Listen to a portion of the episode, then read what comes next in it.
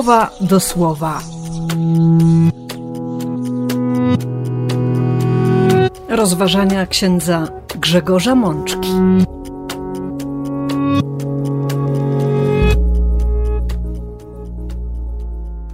Szósta niedziela okresu zwykłego, rok B.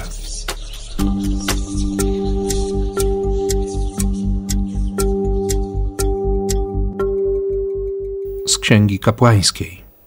Przez wszystkie dni utrzymywania się tego skażenia na nim, ponieważ jest nieczysty, będzie uważany za nieczystego.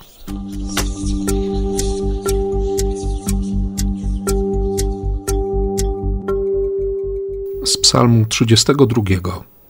Powiedziałem: Wyznaję przed Panem obciążającą mnie nieprawość, a Ty odpuściłeś bezbożność mojego grzechu.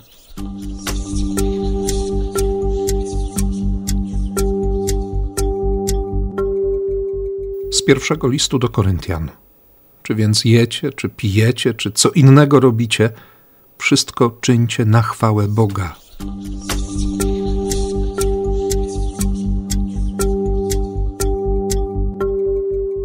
z Ewangelii według świętego Marka. Zbliżył się do niego trędowaty, błagał go, klękał na kolana i mówił do niego.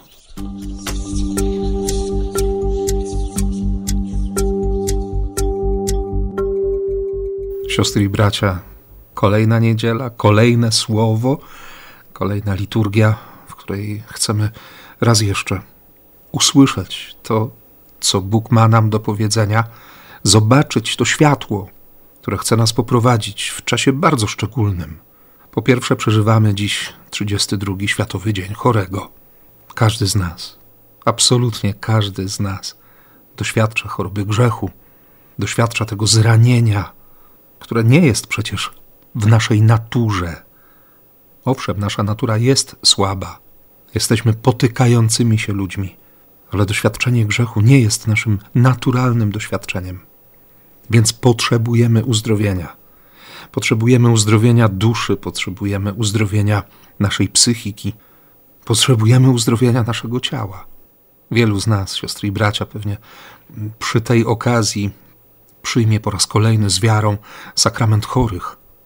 Kościół wychodzi naprzeciw nam w znakach sakramentalnych, by, by zwiastować nam z mocą uzdrowienie przyniesione przez Boga, zwiastować nam tę łaskę pozostawioną w Kościele do wykorzystania przez Kościół. Wiemy, że, że również w tę niedzielę rozpoczyna się kolejny, już 57, jeśli mnie pamięć nie myli, tydzień modlitw o trzeźwość naszego narodu. Widzimy wokół siebie tak wielu uzależnionych ludzi. Nie chodzi tylko o to uzależnienie od alkoholu, ale warto rozszerzyć nasze myślenie o uzależnieniach o tę potrzebę, o tę konieczność trzeźwego myślenia, umiejętność odkrywania dzięki Bogu, dzięki Bożemu światłu, dzięki Bożemu Słowu, tego, co dobre, a co złe. I wreszcie w tym tygodniu przeżyjemy ten bardzo konkretny akcent, mocny akcent, pewne rozdarcie, które proponuje nam Kościół rok w rok. Wejście w Wielki Post – po raz kolejny rozpoczniemy czas działania potężnej łaski Boga. Będziemy sobie znów przypominać jeszcze mocniej, jeszcze dobitniej, że dziś jest dzień zbawienia. Po tym, w przeciwieństwie do ubiegłego tygodnia, dłuższym wstępie, zapraszam Was, zachęcam do tego, byśmy, byśmy usiedli teraz przed Słowem, przed czterema słowami. Pierwszym jest kilka wersetów z 13 rozdziału Księgi Kapłańskiej, konkretnie wersety pierwszy, drugi, potem mamy czterdzieści kilka wersetów przerwy i werset 45 i następny. Sięgniemy też do Psalmu 32. Początek, koniec i jakby środek, czyli wersety pierwszy, drugi, piąty i jedenasty. Oczywiście pojawi się również słowo e, apostoła narodów. Cztery wersy z pierwszego listu do Koryntian, końcówka dziesiątego i początek jedenastego rozdziału. I wreszcie na koniec, na finał, sześć wersetów z pierwszego rozdziału Ewangelii w redakcji świętego Marka. W każdym z tych tekstów chodzi o spotkanie. To najważniejsze spotkanie. Spotkanie Boga z człowiekiem, człowieka z Bogiem. Spotkanie, które, które jest uzdrowieniem. I właśnie w taki sposób chciałbym Was zaprosić, moi drodzy, do tego, byśmy spojrzeli na to pierwsze słowo, fragment Księgi Kapłańskiej. Potężny, bardzo opasły, trzynasty rozdział, który rozciąga się w Biblii pierwszego Kościoła na prawie dwie i pół strony. W treści zajmuje się doświadczeniem, czy właściwie przepisami dotyczącymi rozpoznania trądu. Wiemy dobrze, że, że kapłani, którzy byli duchowymi przewodnikami narodu wybranego, byli zobowiązani do, do posiadania sporej wiedzy. Musieli być wykształceni, między innymi w rozpoznawaniu i, i wyrokowaniu o chorobach. O tym, co wiązało się też z tak zwanym zaciągnięciem nieczystości rytualnej. A chodziło po prostu o, o zachowanie bezpieczeństwa. Pamiętamy w gruncie rzeczy nie tak dawno, choć, choć wielu na pewno próbuje w dalszym ciągu wyprzeć e, z pamięci te bardzo trudne doświadczenia związane z ogłoszeniem epidemii, z tymi obostrzeniami. U wielu na pewno pojawiał się wewnętrzny bunt. Niektórzy lękali się tego, co się wydarza. Gdzieś nasze życie, nasze serce, nasza pamięć nosi w dalszym ciągu ślady tego czasu. Księga kapłańska, która jest swego rodzaju mm, instruktarzem, poradnikiem dla tych, którzy, byśmy powiedzieli dziś z lekkim uśmiechem, są adeptami sztuki kapłańskiej, uczą się, jak być właściwymi, wiarygodnymi i kompetentnymi przewodnikami na drodze wiary, na drodze życia narodu wybranego. Ta księga zawiera w XIII i w XIV rozdziale sporo przepisów dotyczących choroby trądu. Co zrobić w wypadku, gdy i omówionych jest wiele takich wypadków. Dlatego w liturgii słyszymy tylko cztery wersety. Pierwszy i drugi, a potem 45 i 46. I właśnie te wersety przykuły dziś moją uwagę. I chciałbym się przez moment w trochę innym kontekście przyjrzeć im razem z wami, siostry i bracia. Trędowaty, na którym jest to skażenie, niech nosi ubranie rozpuszczone, głowę nieosłoniętą, niech czymś zakrywa usta i niech woła nieczysty przez wszystkie dni utrzymywania się tego skażenia na nim, ponieważ jest nieczysty, będzie uważany za nieczystego, będzie przebywał w odosobnieniu, jego siedziba będzie poza obozem. Wszyscy mieli prawo wiedzieć, że ktoś chory na trąd jest chory. Ponieważ jest nieczysty, będzie uważany za nieczystego. Ponieważ w naszej szerokości i długości geograficznej doświadczenie trądu jest wyjątkowo rzadkie, prawie niespotykane. Pojawiają się oczywiście inne choroby skóry i, i nimi zajmują się dermatolodzy. Jednak tłumaczenie Biblii pierwszego Kościoła każe mi powędrować myślami w przestrzeń ducha, w doświadczenie, z którym mierzy się każdy z nas doświadczenie grzechu, mojego grzechu. Przez wszystkie dni utrzymywania się tego skażenia na nim, ponieważ jest nieczysty, będzie uważany za nieczystego. Nie wolno nam uciekać od tej świadomości, od przekonania, od prawdy o tym, że jesteśmy grzesznikami. Nie mogę powiedzieć o sobie, nie mam grzechu. Wiemy dobrze, że tylko jedna matka i jeden syn w całej historii ludzkości mogli tak powiedzieć: Maryja i Jezus. Dlatego właśnie spojrzenie na siebie i spojrzenie na siebie nawzajem jest spojrzeniem grzesznika na grzesznika. I bynajmniej nie uprawnia mnie to do, do poniżania kogokolwiek. Przeciwnie, każe mi zatrzymać się i zapytać o to, czy, czy chcę miłosierdzia dla siebie i dla innych czy chcę doświadczenia łaski i błogosławieństwa dla mnie i dla moich sióstr i braci, którzy tak jak ja są grzesznikami.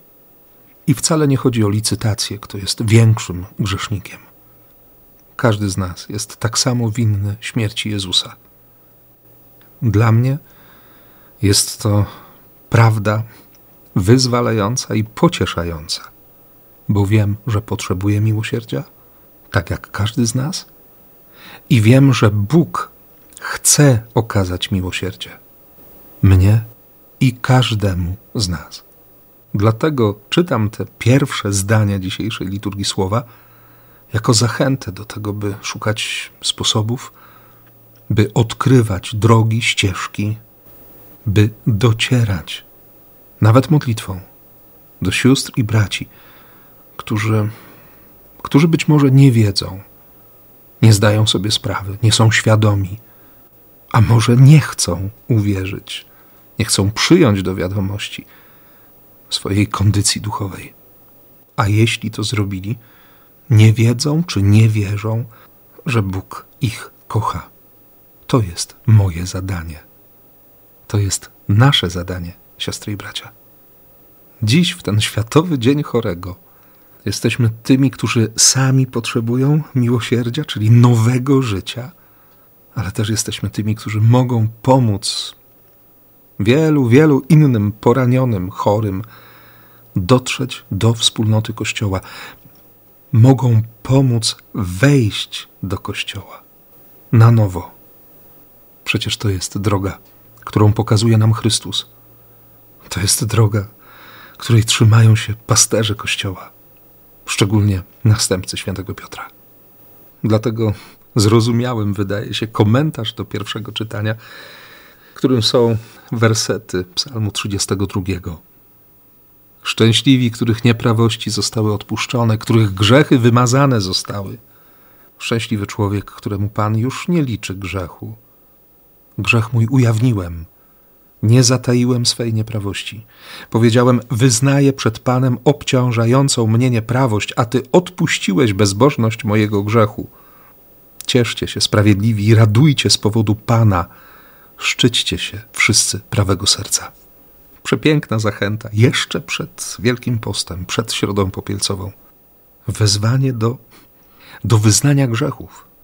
Nie ma tutaj mowy nawet o, o jakiejś zmianie myślenia, o tak zwanym nawróceniu.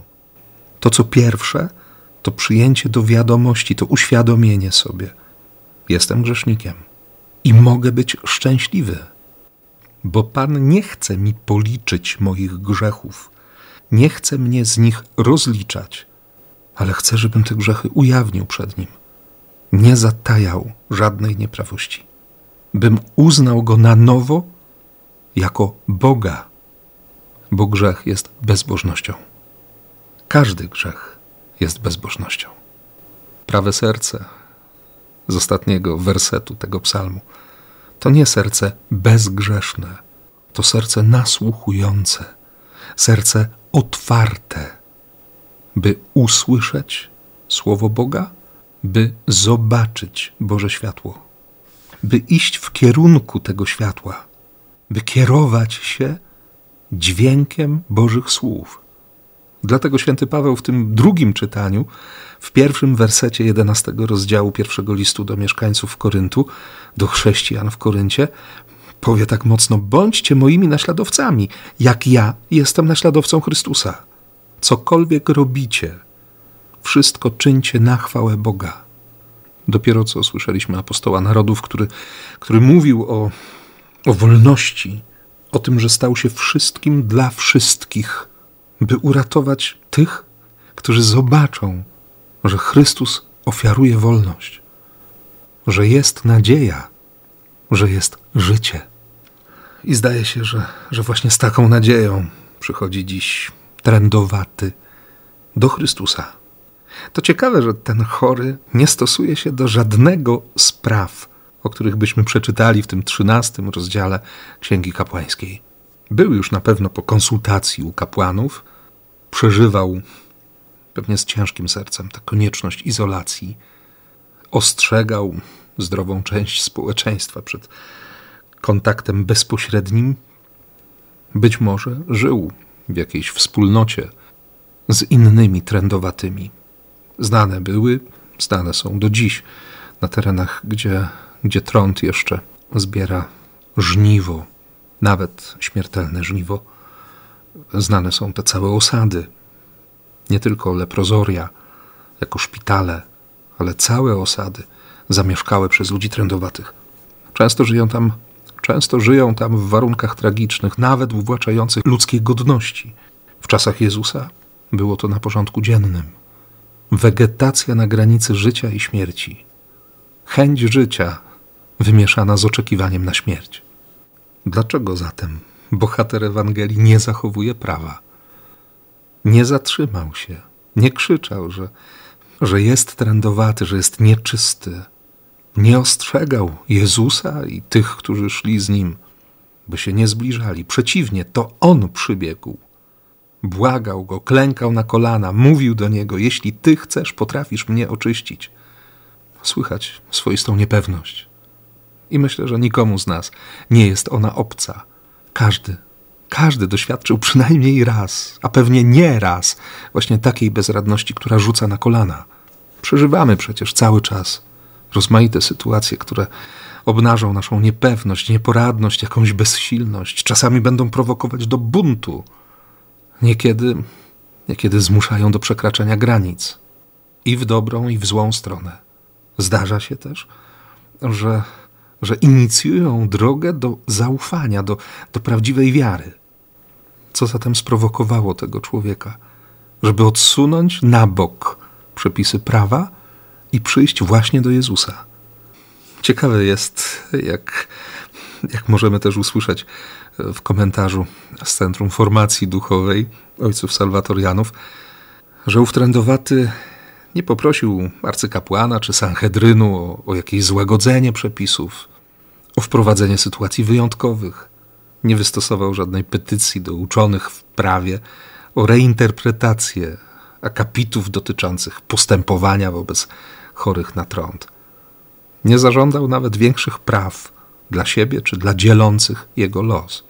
Miał tylko jeden pomysł: stanąć przed Jezusem. To był jego pomysł na zmianę życia błagał, klękał i mówił do Jezusa. Szukał kontaktu. Co zrobił Jezus? Odpowiedział nie prawem, ale miłością, bo miłość ma być fundamentem tego prawa, prawa nadanego przez Mojżesza, każdego prawa, które, które w sobie nosimy, któremu jesteśmy posłuszni, które określa nasze życie. Bóg zawsze stwarza możliwość spotkania z Nim bez względu na chorobę, która toczy, czy to serce, czy duszę, czy psychikę, czy, czy ciało. Bóg, widząc nas, wiedząc, co się wydarza, znając całą prawdę, nigdy się od nas nie odwróci ze wstrętem. Nigdy nie usłyszymy od Niego słów pogardy, odrzucenia. On dobrze wie, jaka jest nasza wiara. On zna doskonale nasze wątpliwości. On nawet zaakceptuje tę nieufność, która została sformułowana w Ewangelii tym poprawnie skrojonym tak, wyrażeniem: Jeśli chcesz, Bóg zawsze chce naszego dobra. Tu nie ma miejsca na znak zapytania. Jego pragnieniem jest nasze szczęście.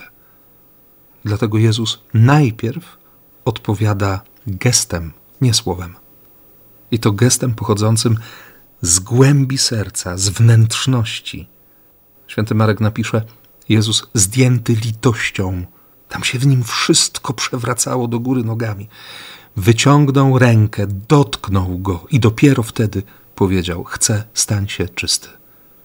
To jest taki dotyk, którym Bóg ogarnia z nieprawdopodobną czułością całą ludzką biedę tak jakby, tak jakby miał się na nowo stać cud stworzenia człowieka, ulepienie na nowo każdego z nas, nowe tchnienie życiem i to boskie chce.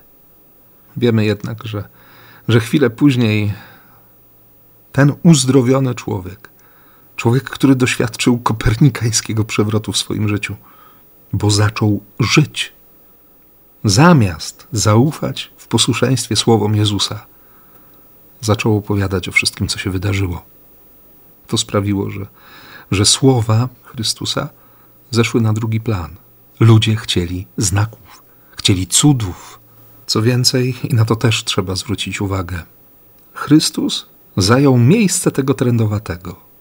Nie tylko przez dotyk stał się rytualnie nieczysty, ale on naprawdę wziął na siebie wszystkie konsekwencje zła, które niszczyło życie tamtego człowieka. Święty Marek zapisze, że, że Jezus nie mógł już otwarcie wejść do żadnego miasta, zatrzymywał się na zewnątrz, w miejscach odosobnionych. Zachęcam nas wszystkich, i Was, siostry i bracia, i siebie dziś bardzo mocno, byśmy po pierwsze podziękowali Chrystusowi za tę możliwość spotkania, za każde spotkanie z Nim, czy to na modlitwie, czy, czy w spowiedzi, czy w komunii, za te wszystkie okazje przyjęcia autentycznego, nowego życia.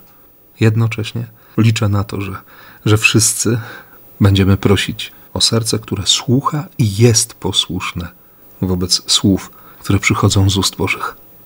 Tego Wam życzę. Niech tak się stanie.